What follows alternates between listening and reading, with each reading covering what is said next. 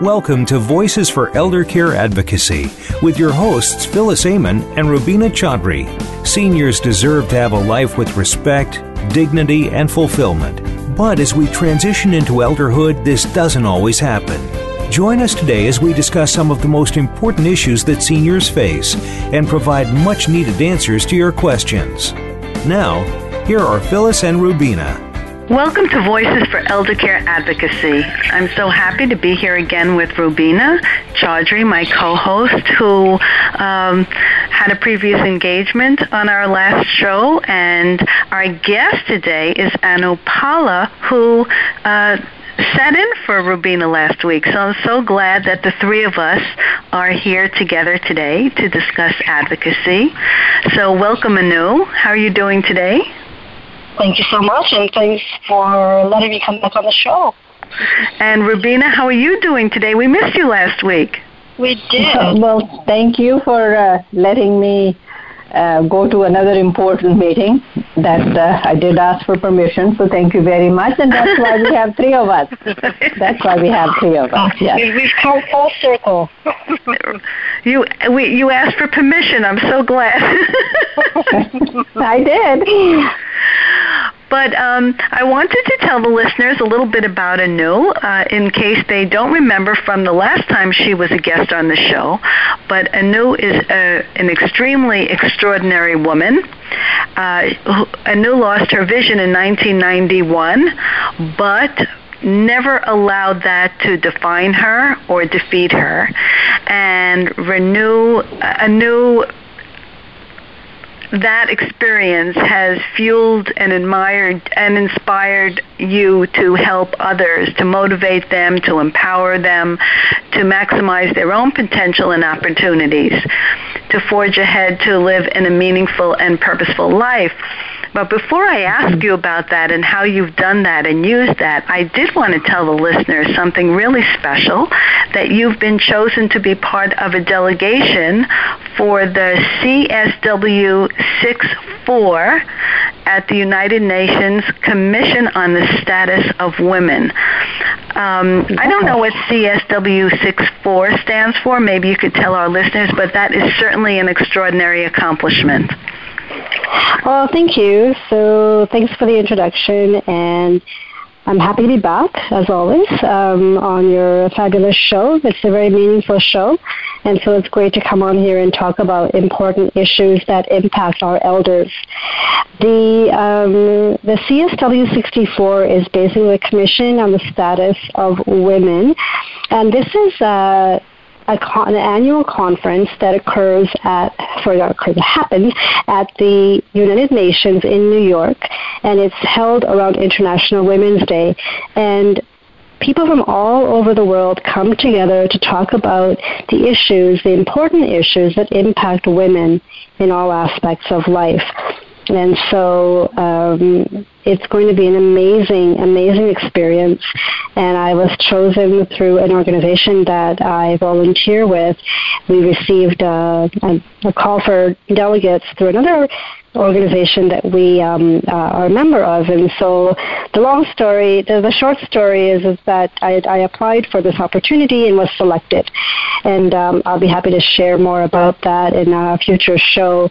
But uh, thank you for uh, acknowledging that. I appreciate oh, it. We're, we're so proud of you. We really, really are. And and thank in you. that role as a as a woman who. Um, is empowered and impacts others. Uh, and we and in that role as somebody who's also lost their vision as an adult woman and um, works to help others. I'm sh- and we you know in this conversation about advocacy, I'm sure mm-hmm. you've had to become an advocate for yourself, and in during that process, or as a result of that process, have helped other people learn how to advocate for themselves and for other people in their families. So can you tell us a little bit about about that journey or how you were able to forge ahead and become an advocate, some of the challenges or obstacles you faced? Yeah, that's a loaded question, but sure, I'll do my best. Um, so we know that the meaning of an advocate is to uh, have the ability to speak up for yourself and the things that are important to you. So I think I was an advocate from a child because I, I had a I had a pretty big um, pretty big voice um, as a child and, and always spoke up for myself and always was one of those who defended my friends and if somebody was to ever say anything inappropriate, I'd be I'd be right there, you know, trying to defend them and uh, make it right. And so I think that's something that advocacy piece has always been sort of um, part of my DNA. I think. Having lost my vision and going through the process of just trying to figure things out, I, I think I was just pushed into it. You know, um, part of it, like I said, is is who I am, but so, there are so many things that I didn't know about, and I had to kind of just figure out through the system, um, whether it was about advocating for um, education, um, getting the, the, appropriate accommodations in the classroom, um, whether it was uh, learning uh, what services were available to me as a person with vision loss. It's just all those aspects of just um, reaching out to community services and sometimes uh, oh i have a good example of actually employment. See back in the day when i was still getting back into the workforce after losing my vision i worked with an employment agency who uh, where i had an employment counselor. And i would consider her kind of an advocate for me because she was uh, the one who marketed me uh, and supported me with those job applications. Sometimes they would speak to the employer on my behalf, but I mean, as I developed my skills and, and education, I didn't need that support anymore. But in the beginning, I did, and so I depended on an, on an advocate for that, I would say to some degree. But um, but with regards to my own self, yeah, absolutely, I have had to advocate for myself in different ways. Like, for example, workplace accommodations. Sometimes um, when you go into a, a, workplace as a person with a disability, that environment is not set up for you, whether it's to do with uh, ensuring that the, appropriate technology is in place or maybe the ergonomic um, uh, setup is not right or not correct mm-hmm. for you. So those types of things. Because um, there are some people who might say, "Oh well, I'm just thankful I have a job," and they'll right. just be quiet, and then they'll struggle, uh, and they're not very productive. And so, yes. I, th- I think people are intimidated by the word advocacy or being an advocate to some degree. And I've mm-hmm. always thought of it, uh, I also um, spoke up for things from a very young age, uh, for situations as well as for myself. I, I think it came from my family who always taught me that there are always people who have challenges greater than yours and you should speak up for them. But um, when people, it's, talk to me about being an advocate because I've stepped into this space to speak out for elder citizens. Mm-hmm. Uh, I tell them that they really are an advocate, and they've been an advocate for their entire for their entire lives. That people don't realize it when you when you call your insurance company or your wireless provider or or mm-hmm. your doctor's office, you're actually advocating for your need or for the end result that you're looking for, whether it's an appoint an appointment or some adjustment on your bill or uh, to receive your payment from your insurance company. So I tell people they really are advocates, and now they just have to use that that that use that ability that they have to recognize it and own it and appreciate it. And then if they have to advocate for their loved ones let's say for their care or what whatever mm-hmm. the situation is that to draw on that experience.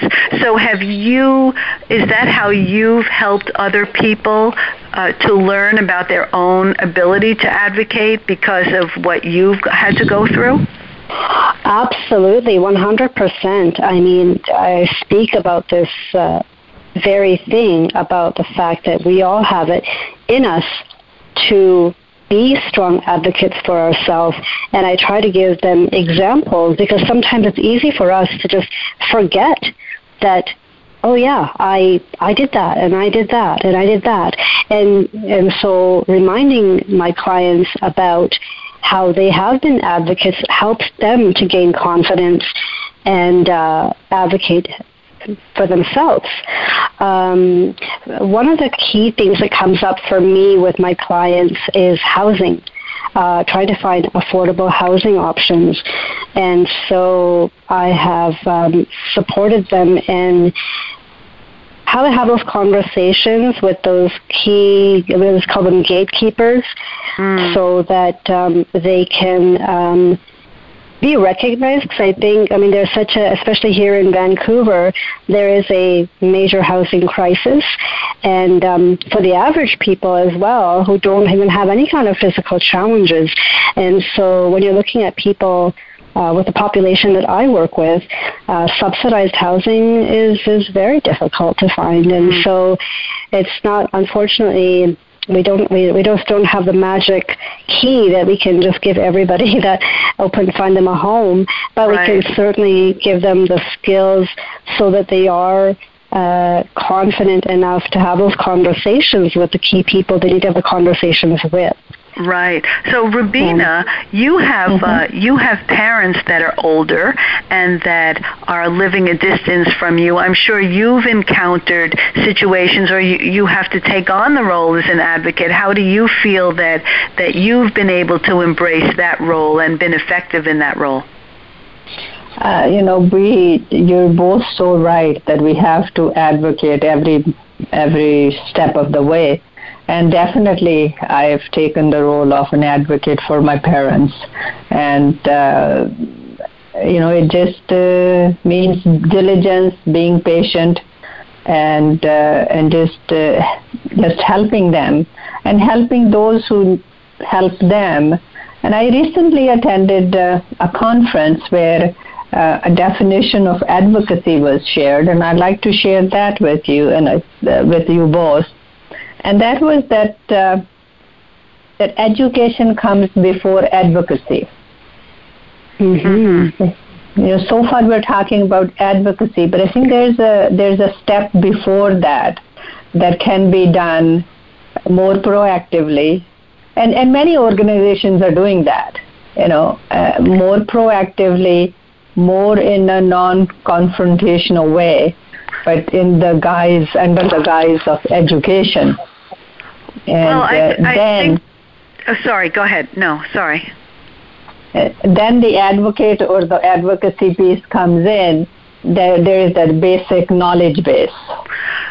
So I think that you bring up a very important point. Uh, a role that I've tried to take on, or that I have taken on, is to educate families of course, I come from the long term care space, and that's my focus primarily. And so my role is to educate families about what they're entitled to, what their rights are. There's a lot about residents' rights and and to advocate from the point of view of knowledge. So first you have to have the knowledge. Otherwise you can just go ask questions, but you don't know what's behind that knowledge, what's behind those questions, what's the foundation behind them. Then the questions are almost meaningless because you can get any answer and you don't know what sh- what you should be hearing or how to go beyond that that um, question. But I think you you bring up a very important point, and and Anu had mentioned something about this. What's the difference, or where's the fine line between being aggressive and being assertive? Because you don't always get what you're looking for, what your desired result is, with the wrong approach. Mm-hmm. So, how would you address that issue, Anu? Well, I think, I mean, aggressive speaks for itself. I mean, you know, when when you use uh, language, for example, inappropriate language, uh, when you're when you're being, I mean, you don't want to be stalking people at the end of the day, you know, um, and so you're right. I mean, sometimes we, we want something desperately, but we don't always get the outcome that we we need. So I think um, being assertive is just um, being strong in what you believe in, and uh, I think it's all in the communication. I'm just trying to articulate it, you know. So, um, like I said, um, using appropriate language. I don't know how else to say it. You know what I mean? Uh, mm-hmm. Mm-hmm. Well, but what happens when you get very when a person gets very frustrated when they're not getting the desired result? Yeah. Of course, people can always take it to the next step for instance, let's say in a long-term care facility, there are, there's an ombudsman. Those phone numbers are listed all over facilities. If you need mm-hmm. to go outside yourself, so there's one thing about self-advocacy, advocating for yourself, and then there's mm-hmm. advocating mm-hmm. for another person. But when do you step out and seek help from an advocate that's outside of the situation to help you negotiate in the last two minutes that we have before our break? Yeah. So I think that when you're not getting the, the, desired result, it's important to reflect on what what's been done thus far, and and to take stock of the communication that's taken place, and then uh, if you're not getting the desired outcome, start evaluating that, and then seeking out the appropriate resources or individuals who can help you take it to the next level. So I suppose people would have to whether it's Google or asking friends or yes. or doing research on the computer, they would have to look for an advocate or an organization that would help them based on whatever particular situation they were in. Absolutely, absolutely. Rubina, uh, yes. you you live in uh, California. Your your parents are in Canada. Mm-hmm. Do you find, from your knowledge about Olive Community Services and helping um, older adults in your community advocate for the, the needs they have. Do you see a difference between advocacy in California and what you have to advocate for in Canada for your parents in the last minute that we have before we go to our break?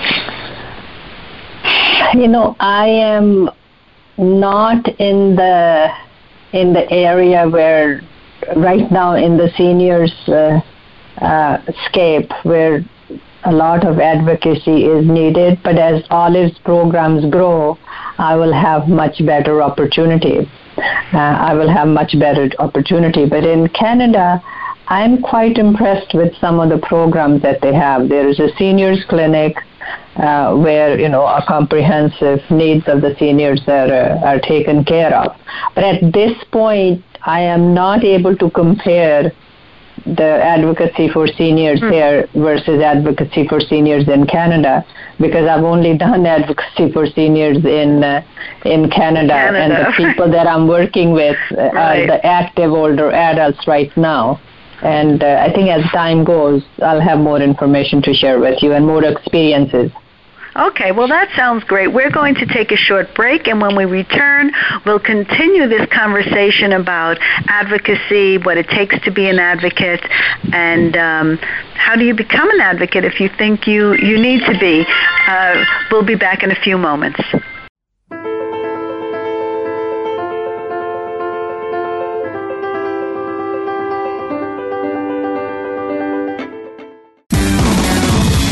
Success starts here. VoiceAmericaEmpowerment.com. It's your world.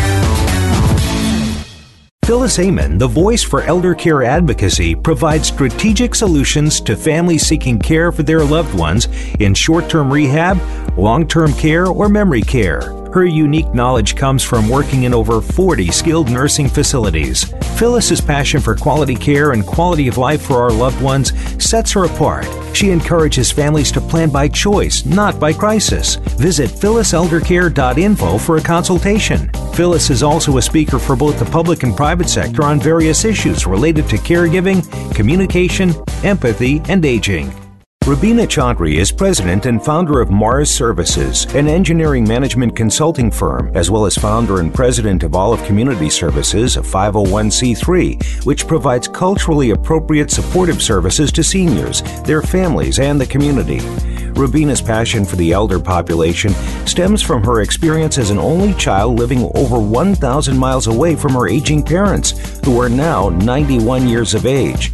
She understands the delicate issues and decisions caregivers face. Visit olivecs.org to get further information about Olive's programs and services. Now you can take your favorite Voice America radio program with you anywhere. Sign up for our mobile app if you have an iPhone, Android, or Amazon Kindle. The Voice America interactive radio player powered by Aircast gives you the freedom to listen to any of our programs anywhere, live and on demand. No registration is required. Listen to your favorite Voice America hosts and discover new ones. Download the Voice America mobile app for your iPhone, Android, or Amazon Kindle, powered by Aircast. Visit the Apple App Store Amazon, or Google Play.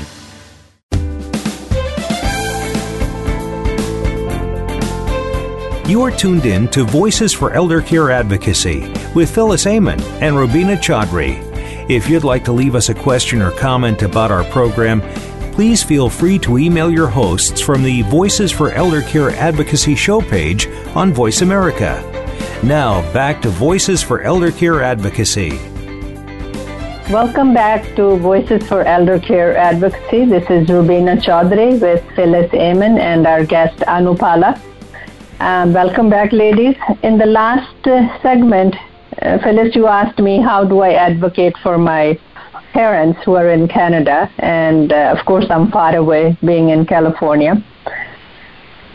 One of the ways, and I'd like to address that now, and one of that is trying to stay on top of their care I am not there in person, so I don't get to see and experience, so I have to rely on telephone calls.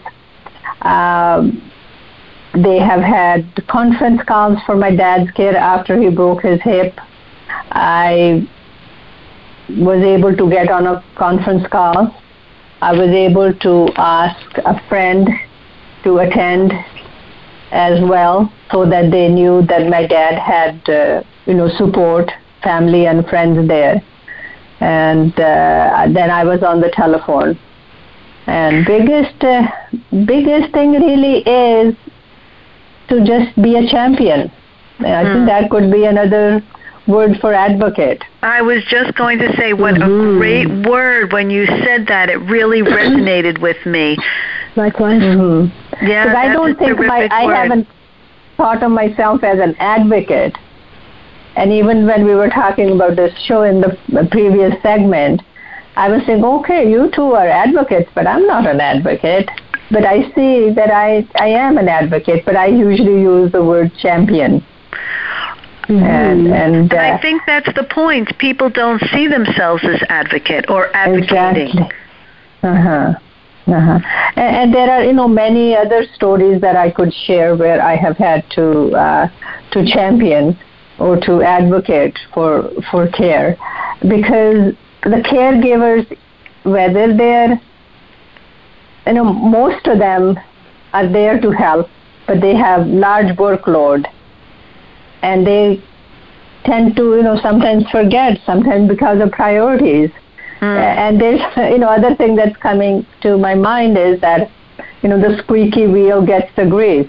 If right. there's if there's no yeah. questions asked, if there's no uh, nobody championing, you know, um, then uh, as far as they're concerned, everything is fine. And one great example of that was last time um, in December when I went for my dad's birthday party.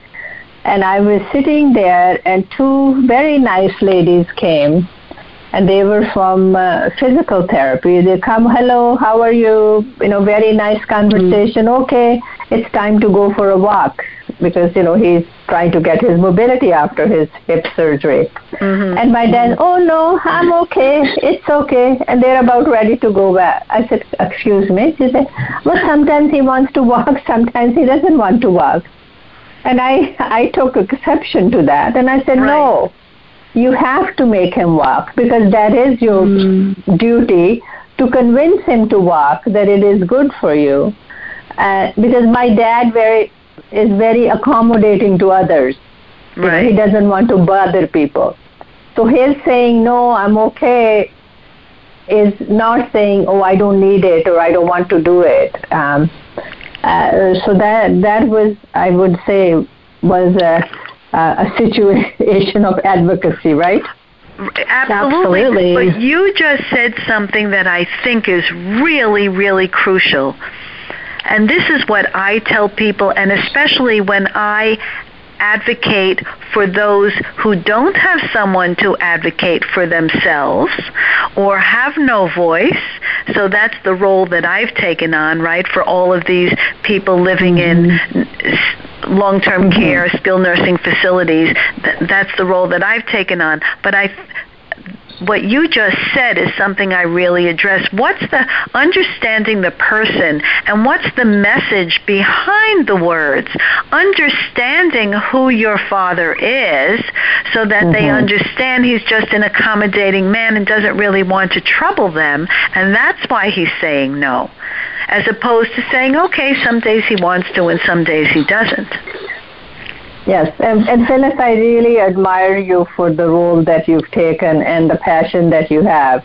And even in the, the last short while that I've known you, and we've been talking about, you know, on this uh, on this platform, on this uh, this show, that that you really you really go that extra mile because you shared the story with me about the the lady who was on a puree diet, but she was served scrambled eggs. Oh gosh.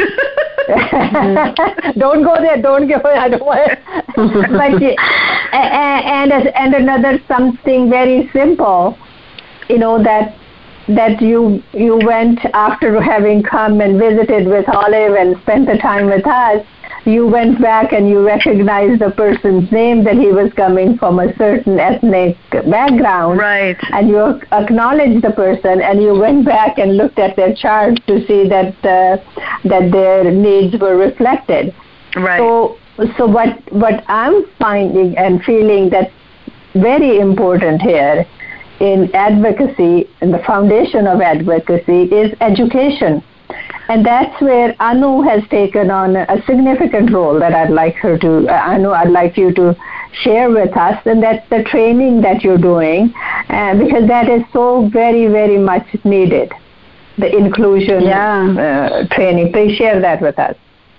Yeah, definitely, definitely. So the whole arena of diversity and inclusion, or what they call accessibility and inclusion, is something that I'm very, very passionate about because I based on my own experiences that I've had throughout my life, whether it's in the area of education or just social inclusion, or whether it be in the workplace, um, even though there there is a lot of education being done, it just seems like it's not enough. And so I've taken on a very small role in my little world in terms of trying to educate people about the value of creating inclusion um, in their circles, whether it be in a professional level or personal level. And part of it is about removing those myths and stereotypes whether it be for elders, whether it be um, for people with disabilities, whether it be for ethnic minorities. Um, we're all different, you know. Each and every one of us are unique in our own ways, but together we bring something extremely special, you know, to the table. And so it's about removing those myths and stereotypes, those beliefs, and um, you know, at acknowledging the strengths and the value that each person brings, you know, to the table. So in my in my area, it's more about um, disabilities and women. And of course, now that I've stepped into the whole um, arena of uh, elder elders and elder care as well, and um, and I feel that I'm feel privileged that I can share my own experiences, my own life journey, and try to inspire people to think outside the box and and uh, really learn about how to create inclusion. And you're right, mm-hmm. absolutely. You're right about education. Education is a form of uh, that foundation of advocacy, and so that's the role I play. Uh, in that aspect, um, and then the other part of the advocacy role that I play is uh, supporting uh, individuals. So just like uh, I would say two to three years ago, I was introduced to a young woman who had recently immigrated from India, and she is a, a woman with vision loss. She had low vision, so she had some level of vision. But you know how, I mean, it is challenging for any new immigrant to come and settle into a new country. You don't know anybody, and on top of that, you have a disability. You're, you're edu- she has a she has a master's in counseling, so she was educated, but still like learning the the the ropes, uh, to sort of speak and getting connected to resources. And uh, so I kind of was her mentor, you could say, and I helped her also advocate for herself in terms of asking for what she needs through the different systems. And I'm really proud to say that she's actually working now. She's able to navigate the transit system independently. She's looking at moving out on her own now because up till now she had been living with uh, some family family friends and so and she feels really empowered and so to me it, that's like my whole life mission that's my whole life goal is to empower people to to help them recognize their own power and um and yeah, and it goes back to like that quality of life, living quality, uh-huh. purposeful uh, life. And and I would say if people recognize their own power, um, yes. as I said earlier, then they will more naturally um, accept or take on situations to advocate for others, even if it's outside of their own family because like you you've recognized the importance of advocacy and what you've able to been able to accomplish for yourself and realized mm-hmm. how many more people need that you were going to say something Rubina Yes, I want to go back to the education piece again. I know mm-hmm. what are the names or titles of the workshops that you offer because we want our listeners to know uh, you know what a talented person you are. And uh, mm-hmm. i know at the end of the show we will share your contact information. But what are some of the subgroups of we're talking generic education. Yeah. some of the sub subgroups workshops titles etc yeah, so um, basically, I'll just talk about the audiences that I, I provide workshops to. So one is for, for example, assisted living facilities and long-term care facilities. I, I can do like lunch and learns. Uh, I can do webinars on uh, how to support uh, their residents with vision loss. Uh, I also do workshops on assistive technology. So right now there is um, a whole lot of elders who uh, use technology like the iPhones and iPads and whatnot. So I teach people how to use those devices with the technology that's already built in, which is a screen reader called VoiceOver. Um, I also teach people how to use computers, uh, Windows-based computers, using a screen reader called a program called JAWS. Uh, I also teach in the uh, professional work environments, whether it's corporate or nonprofits, just about workplace inclusion, how to how to create those inclusive environments in general. So those are a few examples of what I do. Um, of course, anything can be tailored according to my skill set, but those are just a few examples. Well, thanks for asking. Do you how, do how, people? Oh, I'm sorry. Go ahead, Rubina. Go ahead. How has this effort uh, have, of yours been accepted? That's a very good question. Um, I think at the end of the day, people are interested in the topics that I offer and they value it. But I, I still feel that disability is one of those things that a lot of people don't want to invest in. They invest in a lot of other types of uh, training for staff, but I don't know. Um, I'm not saying everyone is like that, but uh, from my experience, uh, it's still, like I said, it's it's something that needs to still be addressed and and again advocated i need to advocate mm. for this service more you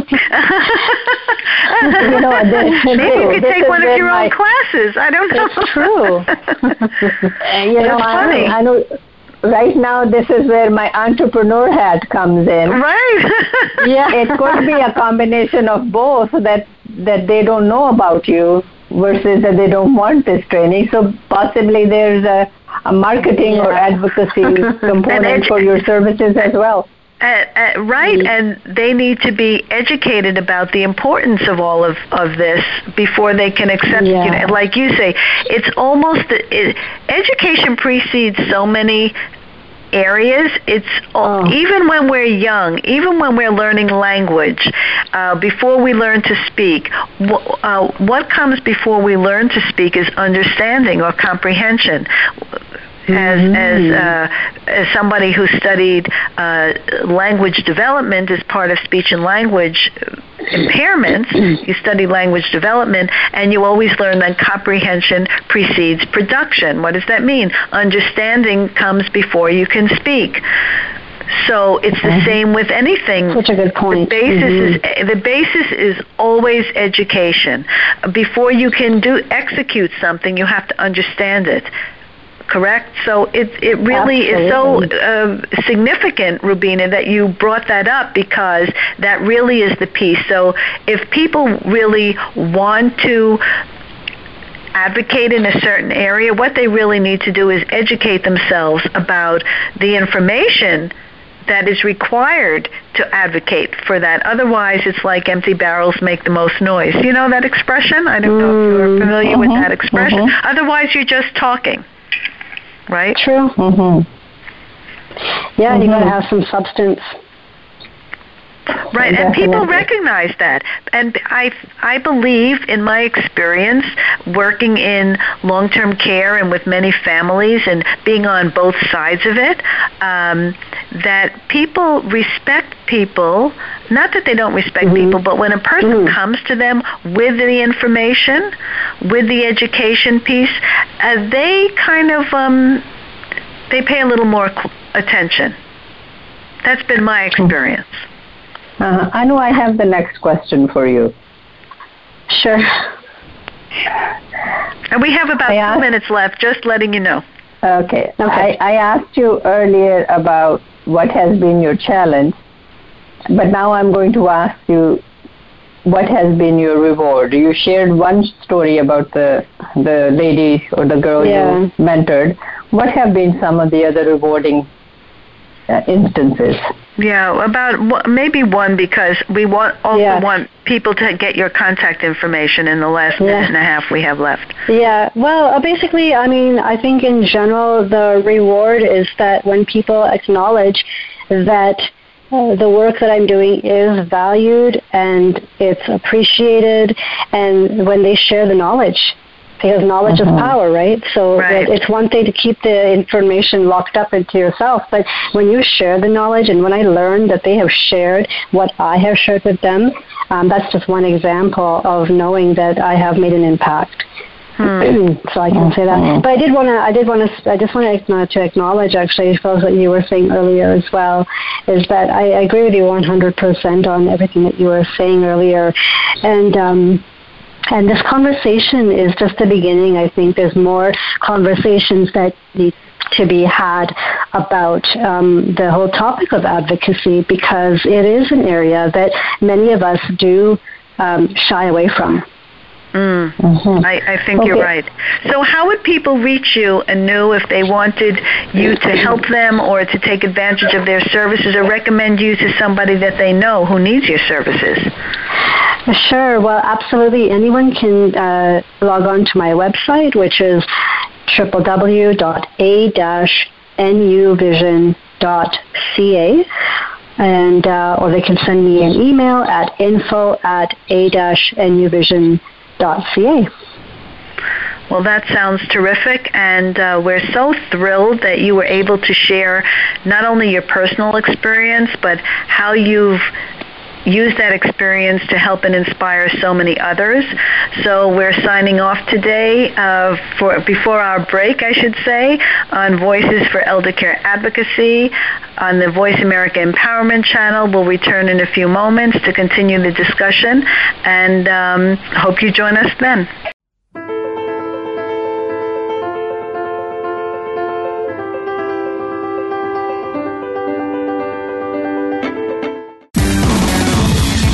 Success starts here. VoiceAmericaEmpowerment.com. It's your world. Phyllis Amon, the voice for elder care advocacy, provides strategic solutions to families seeking care for their loved ones in short term rehab, long term care, or memory care. Her unique knowledge comes from working in over 40 skilled nursing facilities. Phyllis's passion for quality care and quality of life for our loved ones sets her apart. She encourages families to plan by choice, not by crisis. Visit phylliseldercare.info for a consultation. Phyllis is also a speaker for both the public and private sector on various issues related to caregiving, communication, empathy, and aging. Rubina Chaudhry is president and founder of Mars Services, an engineering management consulting firm, as well as founder and president of Olive Community Services, a 501c3, which provides culturally appropriate supportive services to seniors, their families, and the community. Rubina's passion for the elder population stems from her experience as an only child living over 1,000 miles away from her aging parents, who are now 91 years of age. She understands the delicate issues and decisions caregivers face. Visit olivecs.org to get further information about Olive's programs and services. Take us on the go. It's even easier now. The Voice America Talk Radio Network has a mobile app for iOS, Android, or Amazon Kindle. Visit the Apple App Store, Amazon, or Google Play to download the app powered by Aircast. It's free and no registration is necessary. In minutes, you could be enjoying your favorite Voice America Talk Radio host no matter where you are in the car, out and about, while traveling, or anytime you can't be close to your computer. Catch up on the archives you've missed or discover new shows on the spot. Search Voice America at your favorite app store.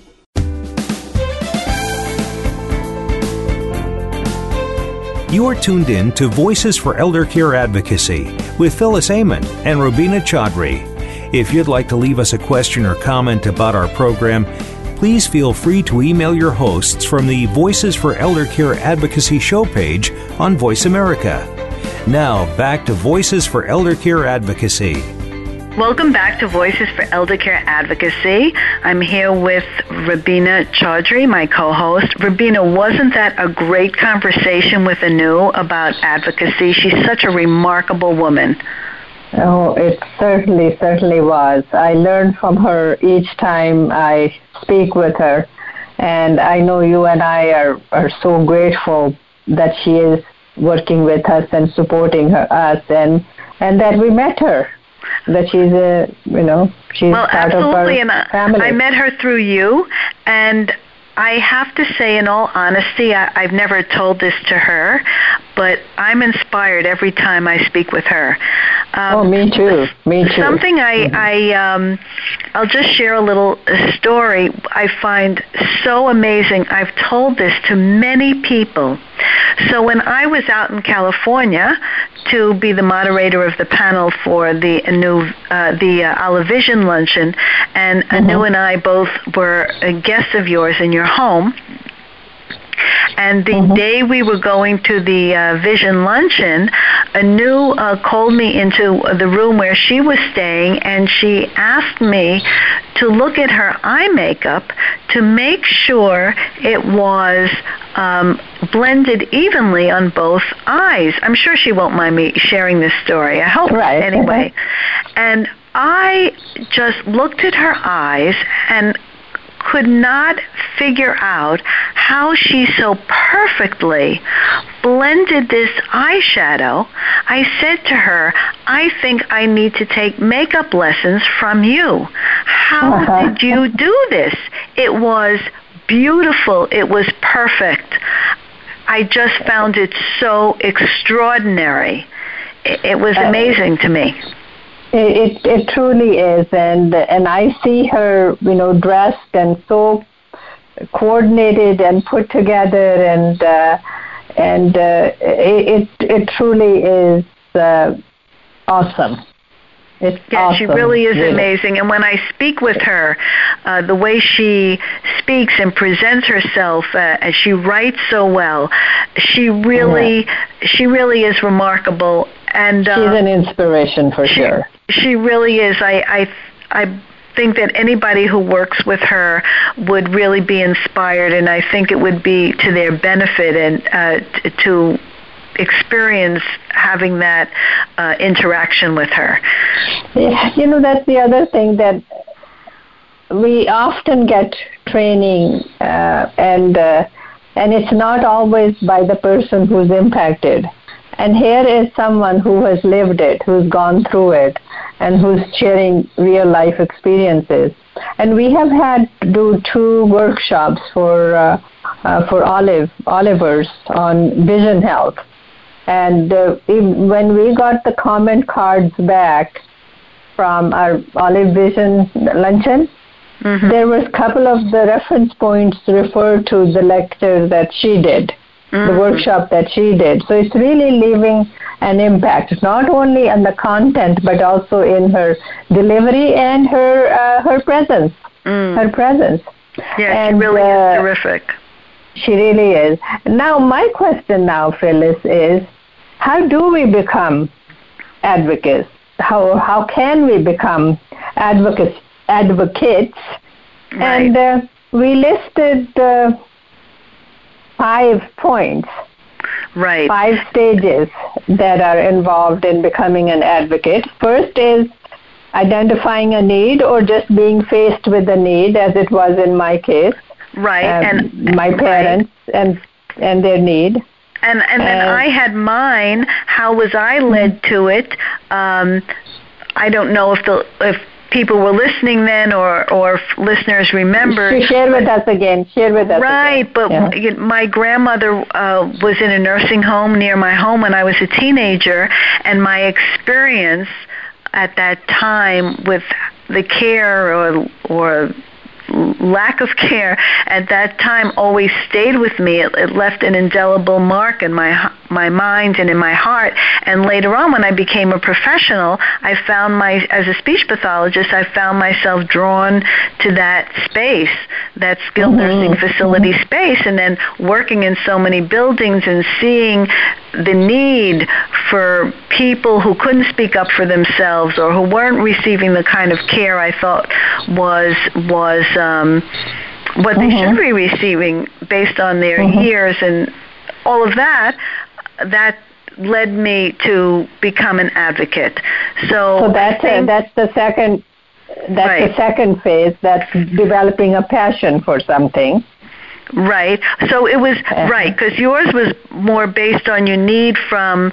Well, it was based on your your advocating for your parents or the needs that they have, and then you helped found Olive Community Services, and your advocacy was an outgrowth of that. That was your passion, which came from your parents.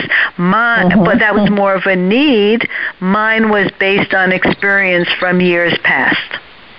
Right. So that's those two two stages are interrelated.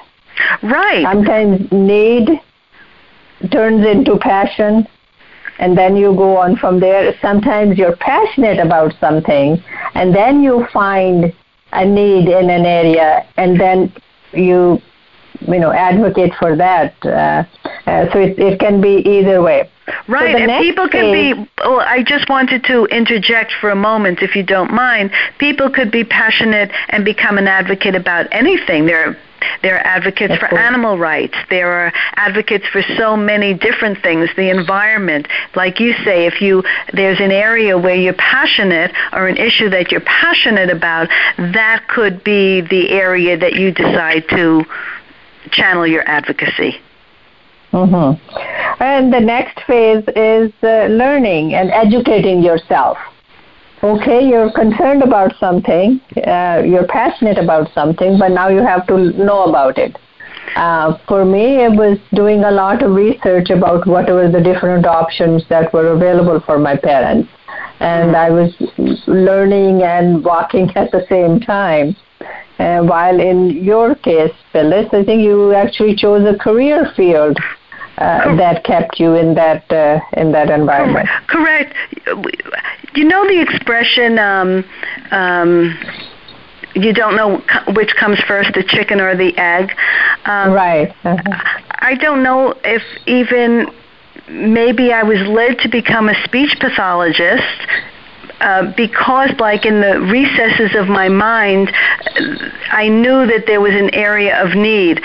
I don't know if consciously I made that decision, but it was kind of in in the back of my mind because it was inside of me. Um, and then that led me in that direction to lead me to a nursing home. So you never know where it comes from, right? It could be something from that you're not even aware of. Exactly, exactly, exactly. And uh, you know, the right opportunities come to us at the right time. Correct. We just have to remain open. So, uh, just going through the steps, and then we'll come back and have further discussion. So here you are. You've felt the need or had the passion and found the need, and you've educated yourself. And then the next step is to educate others. Right. Uh, the, the next step is educate others. And I think that's what you and I are quite involved in here. And right. uh, to me, this this platform of uh, of uh, Voice America Elder Care, uh, Voices for Elder Care advocacy, its primary objective is educating others. Correct. And uh, and then the final stage comes advocacy, speaking out. So I guess we've gone to the uh, to the final stage right. where and, we're and educating and speaking out and uh, and, uh, writing and, and all of that. Absolutely. Exactly. Absolutely, and in different and in different forums. Um, right. I I have. Um, I, I've written two books, as you know, we've discussed. I've I've written articles. I'm thinking about a, a third book. Um, so it's not only speaking and educating others, but people can do it in, in writing also. There are blogs. Definitely. I started a blog and then I kind of took a little hiatus from it. I just started it again uh, to to get the word out in many different ways. You know, social media is a wonderful way if you're social mm-hmm. media savvy. I know you and I are both a little challenged in that area. I'm sorry to say I should be further along, but I, I'm I'm I'm better than I was, and Anu is actually helping us with that, which I think is another extraordinary thing. See, that's that that's where we recognize that we need help and we look for help, and we right. we saw that potential in Anu, and she is our uh, our backup host and our social media. Uh, campaign person. person. Yeah, so that's, right? interest, that's interesting that you say that because we also talked with Anu about reaching out to other people who can help you when uh, you're let's say you can't be as strong in your advocacy or you need help from another source. Um, so you and I actually fulfilled that step in, in seeking out Anu. Oh, definitely. Definitely. You know, what's, what's other thing that's interesting is when we're talking about advocacy and how we came into being is, is how, how the universe brings things into completion. Mm-hmm. There, here are three of us with complementary skill sets. Right. You're the industry expert. I'm the entrepreneur. I'm always seeing a business opportunity in everything. And, you know, Anu is such a such a wonderful tech savvy, you know, writer, presenter. Um, so Speaker. hopefully we will be able to speakers. Hopefully we will be able to take this uh, uh, this uh, opportunity to use this tool well to serve the elders and uh, their families. Yeah. Absolutely. I I wanted to say also um, when we talked about um, when we talked about people um, maybe being a little tentative about taking this step. Do you think that you were tentative initially? Um, let's say, let's say, especially. Yes, I was. Uh, you know, can you talk about that a little bit? Because you don't come across as, as a businesswoman, you don't come across as somebody who's tentative, uh, certainly in not that aspect of you know what you're pursuing in life. And so people you know should know that they may feel tentative in one area and not be tentative in another. One doesn't necessarily carry over. Can you just address that a little bit uh, definitely phyllis i think i know what you're uh, talking about because i I had sensitivities to the word advocacy. Mm-hmm. That's what you're going to, right? Right. And and um, because I am conflict averse, I'm I'm very much a participative manager, and uh, I feel that we can do things together by communicating with each other versus confronting each other. But for some reason, the connotation that I had in my mind of advocacy was one of confrontation for whatever reason. You know, we all have connotations to the words that we hear. Right. But uh, you were able to convince me that uh, that it's uh, that advocacy is not confrontation. That I I had to you know uh, better learn the the word and uh, its meaning and uh, how it's applied here. It's really a voice. Uh, it's, it's, interesting it's really that you just said that because I had um, I wasn't really thinking that 100%, but uh, you reminded me of that uh, when we first started this venture. When we first started this venture, that you were a little tentative about where where it would go, and it's funny that you just used the word voice, being that the name of the program is Voices for Elder Care Advocacy.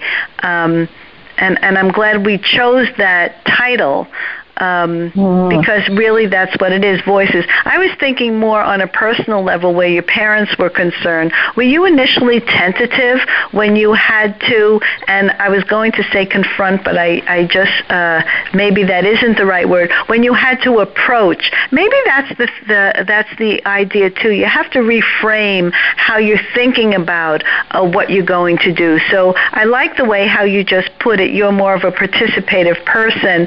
So it's really really not about confronting people, but maybe approaching them with the problem. And maybe if you use, if you think of it more of as approaching, you'll be less confrontational. Uh, you know, uh, what it reminds me of uh, a term that one of my clients used to define my approach it's inter- interesting because that's the what comes to me. He said that I was not pushy, I was not aggressive, but I was pleasantly persistent. Oh, I like that. So, so that's so I'm I'm in that that kind of a frame. So I think that's probably why I had the sensitivity to the word advocacy mm. until I've gotten to, to know this. And, uh, and now I know advocacy is not confrontational. I'm sorry to say that people do not refer to me as pleasantly persistent. um, okay, honesty, honesty counts here. Okay. Uh, certainly not when I'm in that skilled nursing facility space, um, uh-huh. especially as a professional. I'm not saying I hit people over the head, but I am persistent. I am kind of relentless. I don't think they can think of it as pleasant.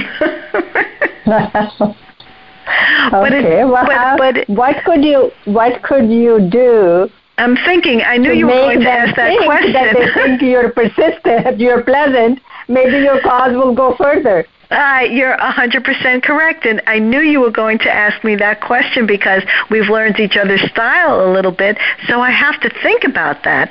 And uh, tomorrow, when I go back to this um, facility where I'm just doing some overseeing, some consulting work to provide some suggestions, I'm going to think about that. Excellent, excellent. Think about how you can be pleasantly persistent and see if it would add another dimension and another value uh, to to what you're trying to accomplish, which is very very worthwhile. Very uh, I just thought of something, and we only have about a minute left, but I had a situation today uh, where I was talking in this building with some of the challenges that are facing the staff in terms of not being able to complete certain work. So maybe I kind of came upon something um, that that would work here in the last 30 seconds or so we have left.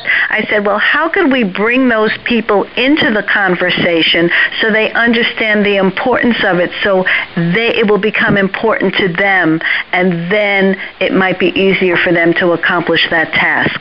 So that maybe that's it's about inclusion.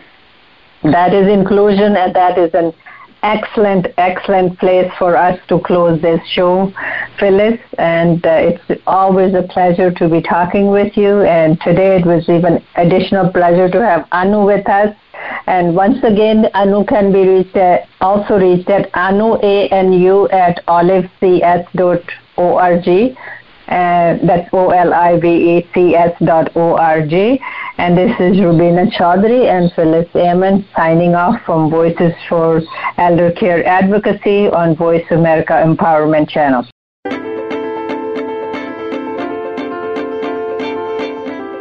Thank you for listening this week to Voices for Elder Care Advocacy.